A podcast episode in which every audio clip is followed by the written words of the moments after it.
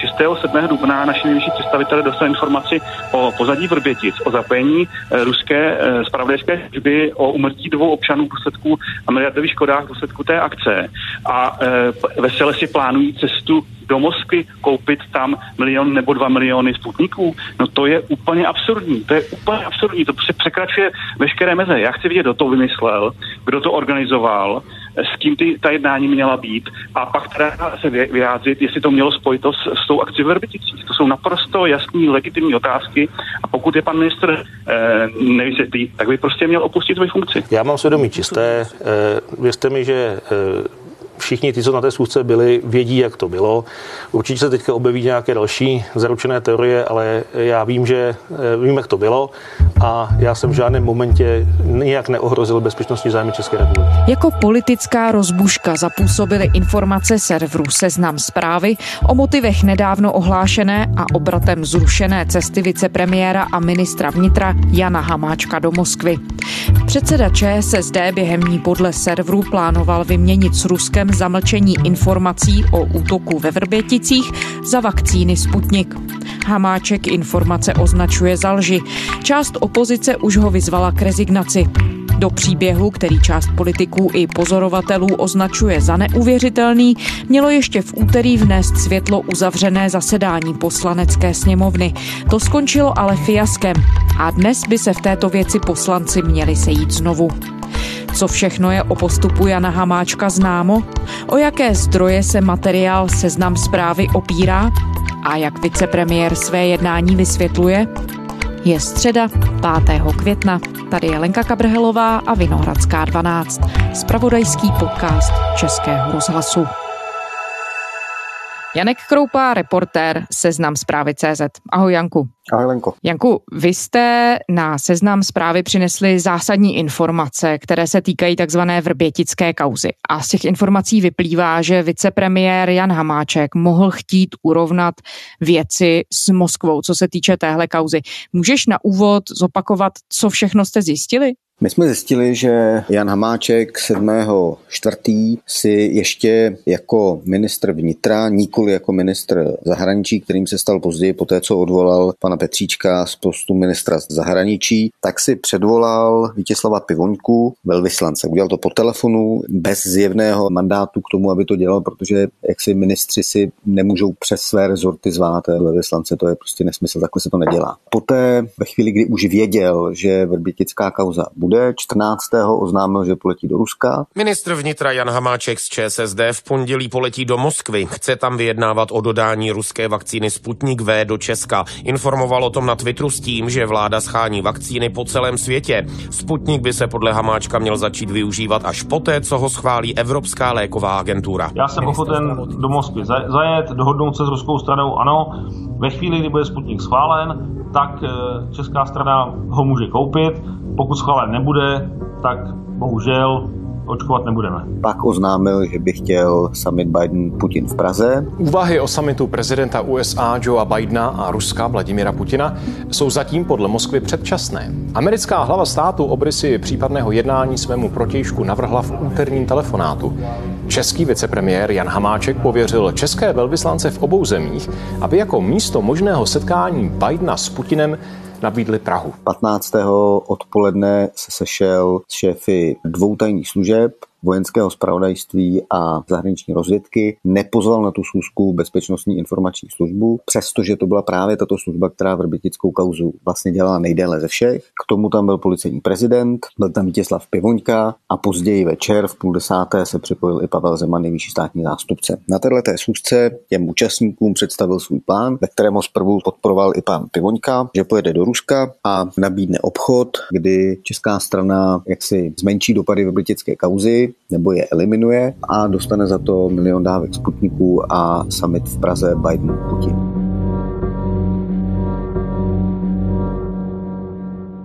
Klíčová věc je, že zbytek osazenstva, respektive šéfové spravodajských služeb a policie, tak Jan Hamáčka po té, co jim tenhle plán představil a oni se zděsili, tak ho začali přesvědčovat o tom, že to opravdu udělat nemůže, nemůže to udělat v téhle té kauze, nemůže to udělat jako ministr a nemůže to udělat teď. V průběhu času ministra Hamáčka přesvědčili o tom, že jde skutečně o nápad zcela šílený a na konci měli dojem, že pan Hamáček od svého plánu upustil, přesto Druhý den ještě pan Hamáček tu schůzku držel a skončila až ve chvíli, kdy mu ji zatrh pan premiér Babiš.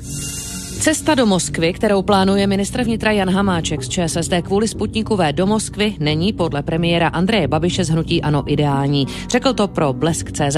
Babiš zopakoval, že Česko má ruskou vakcínu už předjednanou a bude nejprve čekat na schválení Evropskou lékovou agenturou. My máme v této chvíli nabídku Sputniku. 300 tisíc okamžitě dodat vakcíny nejsou agenda pana Hamáčka a ta cesta fakt není jako úplně ideální. Jsem říkal, že to není potřeba, protože tu nabídku Sputniku máme. Hamáček. Vicepremiér Jan Hamáček z ČSSD nepojede na plánovanou cestu do Moskvy údajně kvůli pondělnímu jednání vlády. Podle jeho vyjádření na Twitteru se v pátek dohodl s premiérem Andrejem Babišem z Hnutí Ano, že je jeho účast na zasedání nutná. Hamáček měl v Moskvě jednat o nákupu vakcíny Sputnik V. Zrušenou cestu potvrdil taky mluvčí českého velvyslanectví v Moskvě Jan Jindřich. Na základě informací, které jsme obdrželi dnes ráno, mohou potvrdit, že pracovní cesta vicepremiéra České republiky Jana Hamáčka do Moskvy byla zrušena. Podle nezávislého senátora a předsedy Senátního výboru pro zahraniční věci, obranu a bezpečnost Pavla Fischera jde o správné rozhodnutí. Ta věc byla připravena horkou věrou, vláda nebyla jednotná. On sám vakcíny nedostal do gestce. Sputnik zatím není schválený. Fischer taky řekl, že by bylo nevhodné do Moskvy jet i kvůli rostoucímu napětí mezi Ruskem a Ukrajinou. S Hamáčkovou cestou do Moskvy nesouhlasil ani premiér Babiš. Proti byla taky část opozice. Sám Hamáček na naše dotazy nereagoval. Janku, možná to pojďme zkusit vzít od začátku. Tu schůzku tedy navrhoval vicepremiér a ministr vnitra a v tu chvíli už tedy pověřený ministr zahraničí Jan Hamáček. Ten přišel s tím nápadem. Je to tak? Ano, tu schůzku svolal pan Hamáček. Uh-huh. A pozval na ní tedy ty čtyři lidi, o kterých si mluvil, nebo kolik účastníků přesně na té schůzce bylo? My víme o šéfovi vojenské spravodajské služby Janu Berounovi, policejním prezidentu Janu Švejdarovi, šéfovi Úřadu pro zahraniční styky a informace Marku Šimandlovi a velvyslanci v Moskvě Vítězslavu Pivoňkovi.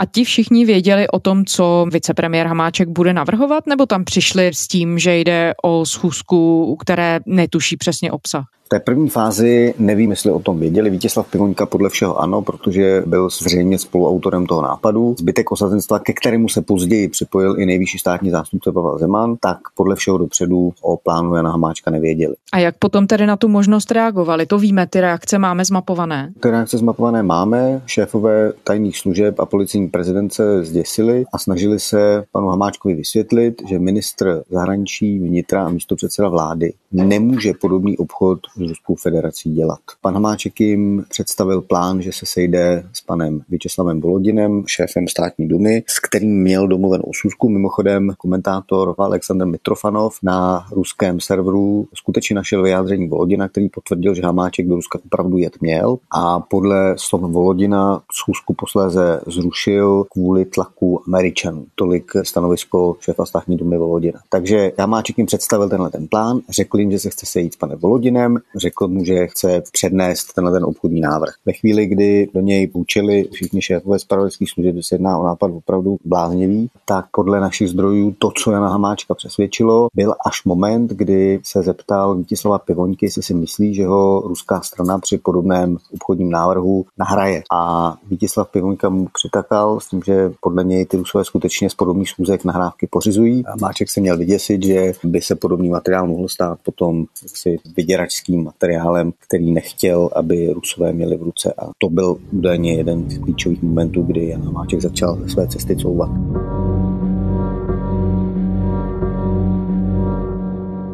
Janku, vicepremiér Jan Hamáček ty informace, které zaznívají ve vašem článku, odmítá s tím, že jde o lži a je u toho velice rezolutní. Ty si dovedeš vysvětlit, čím je ta rezolutnost daná? Může mít Jan Hamáček v ruce nějaké důkazy, které by vyvrátily to, co se podle vašich zdrojů na té schůzce mělo udát? Ne, ta rezolutnost je z mého pohledu zjevná a jedená tím, že kdyby byl rezolutní méně, tak na druhé straně stojí basa, protože v případě velezrady je trestní úmysl, notabene příprava A tady v tomto případě se skutečně jedná minimálně o přípravu, protože ta jednání byla relativně daleko. Jan Hamáček nemá jinou možnost. My jsme si jistí, že informace, které jsme zveřejnili, jsou informace pravdivé. Máme slovo od zdrojů, ze kterým jsme mluvili, že v případě, že proběhne nějaké formální vyšetřování, ať už sněmovní nebo policejní, tak ti lidé budou říkat pravdu o tom, co se na té schůzce odehrálo. Otevřeně na svá jména. Jistě, oni samozřejmě dneska se chrání, ale před vyšetřovacími orgány k tomu nebudou mít a nemohou mít důvod s tím, že my jsme samozřejmě s těmi lidmi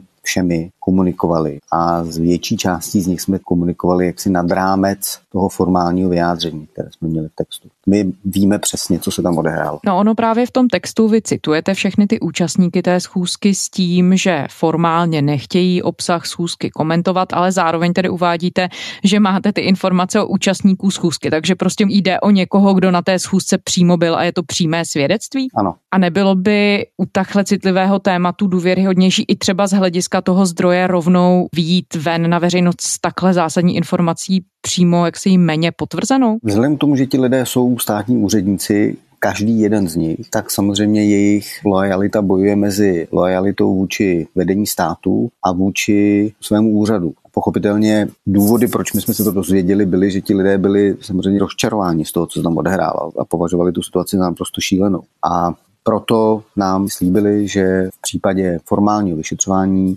oni budou na své jméno mluvit. V tuto chvíli ale chtěli, abychom jejich identitu skryli kvůli případnému tlaku pana Hamáčka. Já dokonce vím, že po té, co Jan Hamáček zjistil, že ten materiál děláme, tak ještě ten den uspořádal další poradu na ministerstvu vnitra. Se pozval opět tyhle ty účastníky, snažil se zjistit, co přesně všechno víme a jakým způsobem bude čelit podezření, o kterém věděl, že přijde. A je to tedy více než jeden zdroj, který vám to potvrdil? Lenko, oba víme, že na základě jednoho zdroje není možné podobnou věc publikovat.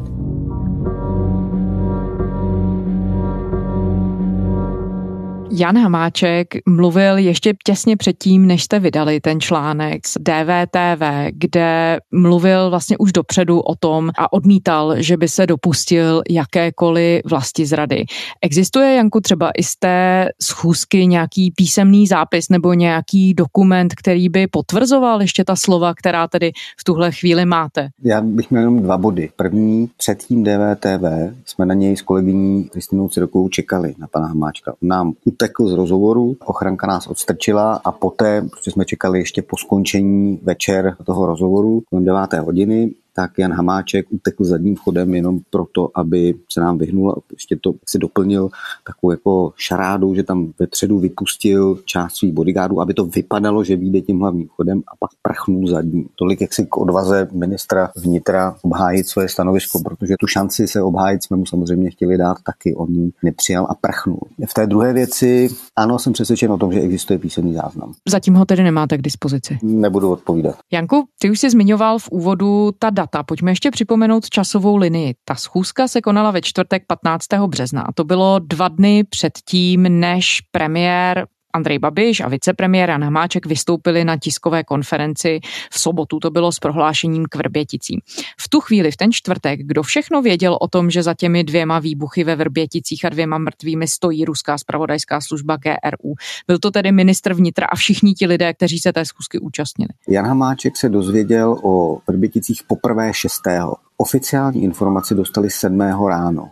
Tahle ta schůzka, kde řešili cestu do Ruska, byla až 15. To znamená, ta byla o týden později. A v tu chvíli o tom pozadí vrbětické kauzy věděli všichni účastníci té schůzky. Obrana Jana Hamáčka, který se snaží vytvořit dojem, že před sebe nepřipravoval vlasti zradu za přítomnosti a za spoluúčasti šéfů zpravodajské služby, tak, tak se to samozřejmě nestalo protože tu cestu připravoval on zbytek osazenstva ho přesvědčovali, ať to nedělá. O tom byla tato schůzka. A věděl o té schůzce premiér a předseda ANO Andrej Babiš? To nevím. A je možné, že by o těch plánech ministra vnitra premiér vůbec nevěděl, protože my víme, že potom se ho premiér i veřejně snažil přesvědčit nebo i veřejně říkal, že prostě vicepremiér Hamáček do Moskvy rozhodně nepojede.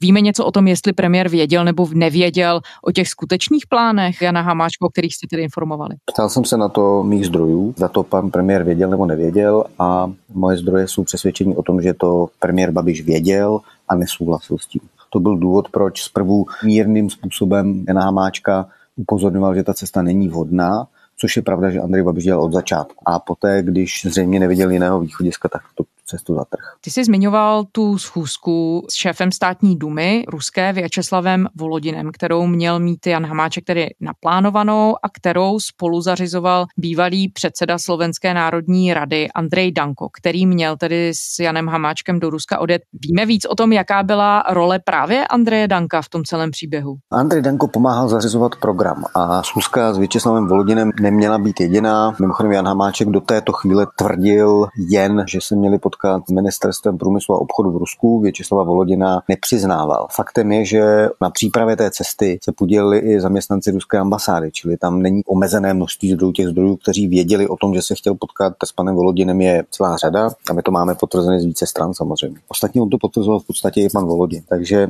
to, že se tohle připravovalo, je faktem. Tam je ještě jeden důležitý aspekt. Velká část toho pozadí, které my jsme teďka zveřejnili, velmi přesně zapadá i do obrázku, který vytvořil Jan Hamáček, protože byl to právě Jan Hamáček, který veřejně řekl, že do Ruska pojede. A my jsme se posléze dozvěděli, že to bylo ve chvíli, kdy věděl o tom, že za Vrběticemi stojí Ruská federace. Byl to Jan Hamáček, který řekl, že tam v Rusku bude jednat o Sputniku, přestože mu Andrej Babi říkal, ať to nedělá. A zase v té chvíli věděl, že Rusové se podíleli na výbuchu a vraždě dvou lidí v Česku. A do třetice byl to Jan Hamáček, který přišel s nápadem, že, a udělal to veřejně, že bude tady summit Putin, Biden. Zase ve chvíli, kdy věděl, že Rusové tady vyhodili do povětří muniční sklady. Jak si mohl myslet, že to nebude vypadat divně, když se pár dní později dozvíme, že tady Rusové skutečně provedli takhle šílený útok. To, co my jsme k tomu dodali, je pozadí, které vysvětluje tohle podivný jednání,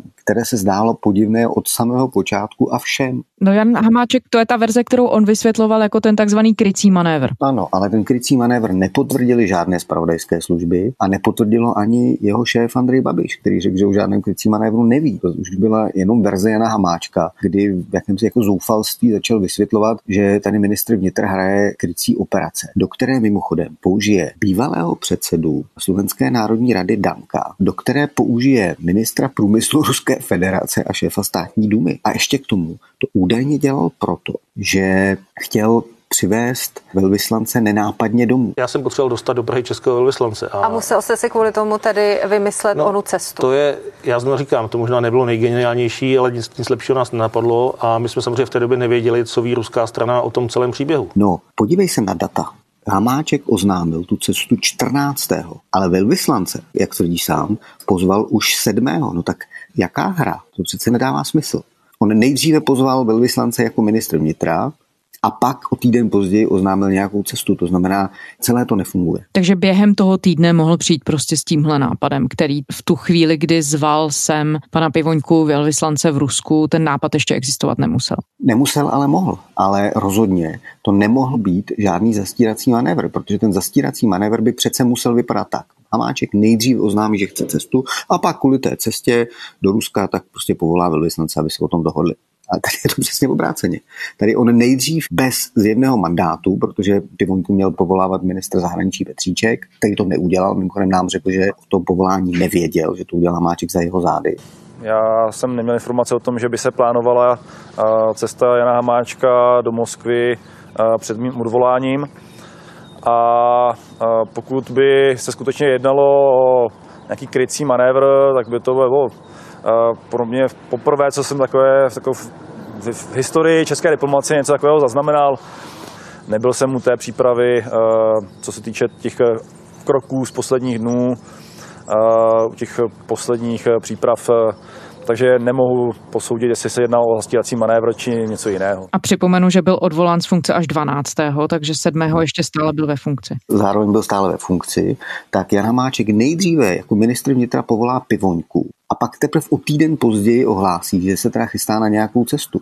No tak jaký zastírací manévr, aby se převedl do vyslance? To je přece dopuštěním hloupost. A Janku, víme trochu víc právě o roli českého velvyslance v Rusku Vítězslava Pivoňky. Já se ptám i v souvislosti s tím, co říkal Jan Hamáček v tom rozhovoru pro DVTV. On tam vlastně operuje panem Pivoňkou jako takovým, že to řeknu přeneseně, sparring partnerem v těch debatách. Mluví v množném čísle, říká, my jsme vymýšleli a zmiňuje tam právě pana Pivoňku jako spoluautora toho údajného krycího manévru, o kterém jsme teď spolu zrovna mluvili. Víš trochu blíž, jaká role pana Pivoňky v tom všem byla? No podle všeho byl spoluautorem toho nápadu do toho Ruska jet. Ale zároveň si uvědomil dříve než pan ministr, že jedná o nápad hloupý. A pak i on údajně přesvědčoval pana ministra aby tam nejezdil, že to není rozumné. A víme, čí nápad to je? Ne, Jan Hamáček s panem Pivoňkou se znají velmi, velmi dobře. Ostatně tomu napovídá i to, že si prostě zavolá a Pivoňka se sebere a přijede. Aniž by ta žádost přišla od jeho nadřízeného. To je přece podivný. Může si ministr zemědělství povolat policejního prezidenta na kobereček? No nemůže, protože není jeho podřízený. To samý platí přece o velvyslanci v Rusku. Prostě ministr vnitra se ho nemá co volat na kobereček, protože prostě není jeho šéf. Jednoduchý. Takže mezi nimi je dlouholetý a zjevně přátelský vztah. To znamená, já se obávám, jestli se ten nápad nenarodil v obou hlavách. Mm-hmm. A ví se cokoliv v té souvislosti o potenciální roli tedy budoucího v tu chvíli ministra zahraničí pana Kulhanka, který v tu chvíli byl náměstkem ministra vnitra, pravou rukou Jana Hamáčka? Pro mě v tuhle chvíli jeho role trošku nejasná, protože Jan Hamáček tvrdil, že u některých z těch jednání byl, ale já tedy nemám informaci o tom, že byl tady na tom, na tom jednání. Ale těch jednání zjevně mohlo být víc. No, ona se určitě bude otevírat i otázka a poslanecká sněmovna iniciuje při nejmenším část poslanců jednání uzavřené. Bude se určitě mluvit i o tom, kolik mohli vědět nejvyšší čeští představitelé v tu chvíli. Přeci jen Jan Hamáček je vicepremiér, místopředseda vlády. Jistě padne otázka, jestli o tom jeho nápadu a kroku mohl vědět premiér a předseda ano a zároveň také třeba prezident Miloš Zeman. Je v tomto ohledu cokoliv jasné o tom, jaká mohla být jejich role, co mohli oni vědět, nebo jestli opravdu Jan Hamáček tohle celé plánoval úplně sám? Já si nejsem jist. Naše zdroje říkají, že premiér Babiš o nápadu Jana Hamáčka věděl a nepovažoval ho za nápad rozumný. Proto mu tu cestu rozmluval. Do jaké podrobnosti o té cestě věděl, to nevím. Co se bude tít, Janku, teď u takhle zásadní zprávy? To nemám tušení a upřímně řečeno jsem rád, že není na mě, abych to odhadoval. Já jsem investigativní novinář a mám to odhalit a zveřejnit. To jsme udělali. Janek Kroupa, investigativní reportér serveru Seznam zprávy CZ. Děkujeme za rozhovor. To by tak, Janko, měj si hezky, ahoj. Informace zveřejněné serverem Seznam zprávy spustily vlnu politických reakcí. Pan Hamáček se zachoval v tomto případě zcela vlastizrádně a proti zájmu České republiky. Pokud by se skutečně ukázalo jako pravdivé, že jsme se tady pokoušeli o jakýsi handl, utajit to, že na našem území zahynuli dva lidé, a to rukou ruských agentů, a my bychom to měnili za vakcínu, která mimochodem stále ještě není ani potvrzena k užívání našimi autoritami, ani evropskými autoritami v České republice, tak je to něco zcela neuvěřitelného. Část opozice vyzývá ministra vnitra Jana Hamáčka z ČSSD k rezignaci. Pokud se ty věci potvrdí, eh, nebo to vysvětlení bude dostatečné, tak by měl odstoupit, měl by přijmout tu osobní zodpovědnost. Jan Hamáček ale informace odmítá s tím, že jde o lži. Tvrdí, že je své chování a okolnosti kolem případu Vrbětice schopen vysvětlit. Úplný nesmysl. Nikdy vás to ani nenapadlo? Ne, za prvé, s národními zájmy se neobchoduje. Dobře. To je za prvé. Se. Za Padlo druhé, to tam nenapadlo. nepadlo. Ne, nepadlo, samozřejmě. Nikdy vás to ani Zna, nenapadlo? Ne, ne, nenapadlo. A jste s tou variantou nepřišel? Nikdy? S národními zájmy se za prvé neobchoduje. Tečka. Premiér a předseda vládního hnutí ANO Andrej Babiš se k celé věci během úterního dne nevyjádřil. Uzavřené jednání sněmovny, které se odehrálo ve speciálním režimu, poslanci například museli přijít bez telefonů nebo jiných zařízení, na která se dá pořídit záznam, skončilo zhruba po hodině a půl krachem. Předpokládalo, že vystoupí vicepremiér Hamáček, že vystoupí premiér Babiš a následně budou zodpovězeny otázky, které poslanci položí, případně uh, odpoví otázky hosti. Uh, bohužel potom se i z řad vládních poslanců z toho stala taková zvláštní směsice vzájemného osočování. Podle šéfa poslanců KDU ČSL Jana Bartoška debata ztratila smysl poté, co přerostla ve vzájemné osočování. Nedostalo se během ní ani na klíčové aktéry, účastníky inkriminované schůzky na ministerstvu vnitra. Jeden z nich například způsob diskuze kritizoval nejvyšší státní zástupce Pavel Zeman. Jenom k té atmosféře. Já jsem se styděl. Styděl jsem se za to, jak to probíhalo, celá sněmovna. Styděl jsem se za ten způsob komunikace a bylo mě líto lidí, kteří od roku 2014 vyšetřují tuto trestnou činnost. V debatě by poslanci zřejmě měli pokračovat během dnešního dne. A to je ze středeční Vinohradské 12 vše. Děkujeme, že posloucháte. K našim dílům se můžete kdykoliv vrátit na serveru iRozhlas.cz ve všech podcastových aplikacích a také v aplikaci Můj rozhlas, kde je všechno rozhlasové audio. Naše adresa je vinohradská 12 zavináč rozhlas.cz. To byla Lenka Kabrhelová. Těším se zítra.